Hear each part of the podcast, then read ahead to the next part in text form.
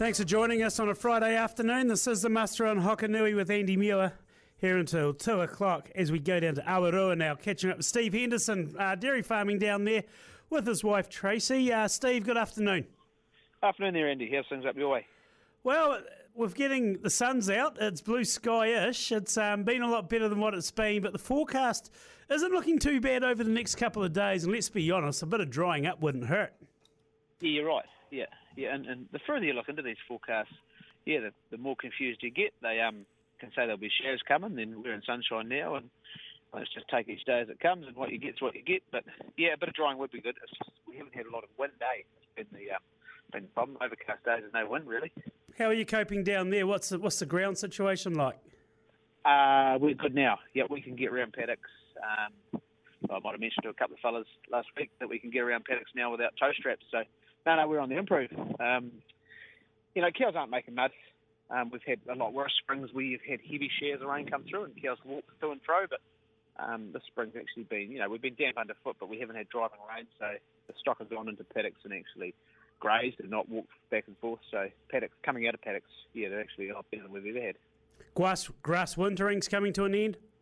Yeah, it is. Yep, yep. And that's where you go and count how many barrels you got left for whatever reason, and yep, leave them in the paddocks and they'll store till next year or store till when we need it, um, um, you know, summer deficit. So, yep, troughs are getting wound up and fences are getting wound up. We're getting all our standards back, which I must go and hide because if they don't hide them, we get the winter again. We've got no standards. So, yep, doing probably what everybody else is doing. What's your policy on your baleage? How long will you hang on to it for? Two seasons max?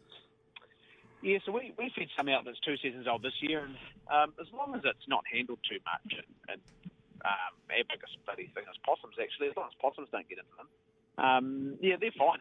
Like we don't we don't get mould. The, the rat these days, they you got film on film and plenty of wrap around them, and yeah, we, we seldom find mould because of the plastic degrading. Yeah, we had a big sausage rat one time, and um, we had a problem with rats. Oh yeah, once they're in there, they'll love it, and, and I think they love the cereal silage a bit more when you've got a grain in there. It's a bit more appetising than the ryegrass. So yeah, yep. Any bloody predator's a problem, and yeah, down here it's possums. They um they chew the top edges and all these other things. It just shows you the farmer's got to be. He's got to be a jack of all trades, pretty much, doesn't it? Like he's got to be a vet. He's got a doctor. He's got to be a mechanic to get the tractor to the paddock, and he's yeah, it's just anything and everything. Yeah, you do. Yep, yep. When you think you got it nailed, and then bugger me, there's something else throws you something at you, and and usually it's something you just get reminded of. Um, you know, like the spring right now, you go, oh hell, that's right, we changed that last year because of this, or oh, that's right, I remember a cow doing that this time last year.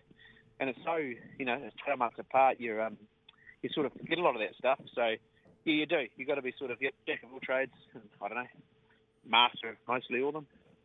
How's calving going anyway? Yeah, good. Yeah, we've had a, um, we've actually had a pretty good run to date, touch wood. Um, we're, um, we'll be halfway tomorrow. So that'll be a bit over 400 cows in, and it's like every other year, it just goes bloody quick. You um, you just start and yep, you're halfway. And um, metabolics, um, we haven't been too bad. Just a bit of milk fever, um, and, and, like no worse than any other year. Um, yeah, so it, it's just gone smoothly. And calf rearing, no calf, real, real bad calf health issues yet. And to be fair, that usually happens in September when temperatures warm up. And um, you know, I've been in the shed for a bit longer. So, um, what else is happening out there? Staff, stuff are good. Yep, we're still trying to run eight to nine hour days, which we're achieving at the moment. Um, yeah, so no one's getting real tired, and, and I think yeah, that's probably the, the guts of it is just trying to keep staff and yourself um, reasonably fresh, and so you're not overlooking these things, and you aren't getting down cows that aren't getting tended to, and um, things aren't starting to slacken off. So yeah, if you look after yourself and your staff, um, you're probably on the front foot. We'll talk about the payout reduction Fonterra come out with this morning. It's not flash news, but you know, you just got to look at the positives as well when you're involved in this industry. We just got to think on that mindset, don't we? Yeah, you do. You do, and it's probably um, it was I don't know why I get Fridays, but yeah, it was a, it was a fortnight ago that I actually heard the news from you that we're um, getting a bit of a pay cut, and and nothing's really changed since that one either. So you, you can only limit so much that you're um, spending. You, you still got to do critical stuff. Um, you can defer a little bit of maintenance um, if it's not going to bite you in the ass in two or three years' time.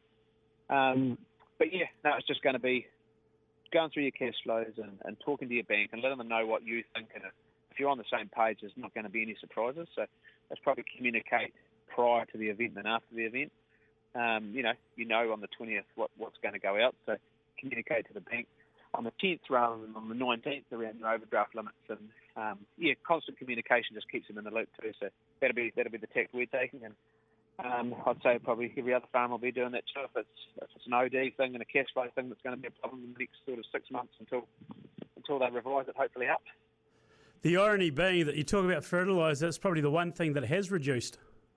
Yeah, it has, and, and significantly. We've gone through our cash flows, and um, yeah, we've you know taken up to bloody 30, 40,000 k out of um, a forecasted fertiliser, but quantities have stayed the same. So yeah, of all them, that's been um, that's been a real god saver. But see, fuel's creeping up, and yeah, yeah, it usually evens itself out across all your costs. When you get to this time of year, as far as staff rosters and the likes, um, what do you, how do you work it? What's your philosophy you go to? Do you tell them this is how it works, or are you actually in constant communication saying, how do you guys want to work it, or do you just take the um, just be the bull behind the horns more or less? Yeah, so about two or three years ago we did. We used to say, right, oh, this is a roster. It's going to fit, fit what we want to do and what um, hopefully you want to do. And it was a five and one. Um, and then what we found, we changed it two years ago, and actually we we just stick on the same roster as we do through summer and winter. Um, they get their three days off, and then another one in between. So it's a theoretical, yeah, ten and four, and and as long as your um your day to day time management's good, yeah, you don't get any any tireder than you do um, if you go to a five and one, and you probably actually come back more refreshed because you can have up to three days off and, and really forget about things and not just the one day off and back into it. So yeah, for the last two years we haven't changed our roster at all. It, just for the 12 month period it just stays the same. And yeah, like I say, as long as your day to day management's fine, um, yeah, you can get away with that. Just finally, Steve, it's coming up to the weekend. People are getting busy. Uh, just reiterating that message, though, just if you get a chance to get a wee break off farm, just you got to take it, don't you? Yeah, definitely. Yep. Yep. We always have a plan in the morning. This we're going to do this, this, this, this, and there's always a job that comes and find you. But I suppose over the weekend and um, any time really, you just go right. Is that a time critical job? Go, yes, it is. So right, it needs done. But if it's not a time critical job, like a, a fence that's broken and, and doesn't need fixed today, it can get fixed in two weeks' time. Um, yeah, don't bust your ass off to fix it because more than likely you're going to get behind the behind the time, and then you're going to be home at bloody seven o'clock. So, yeah, yeah, just always focus on your time critical things, and if, if they're getting done, you call it a good day. Steve Henderson, great words. Enjoy the weekend. Talk next time. No worries. Thanks, Andy. Cheers. Steve Henderson. Catch up with him on a regular basis here on the Muster. Up next, before we wrap up for your Friday afternoon, we'll go and catch up with Mark Kelly. Here's executive producer for the Country Sport Breakfast.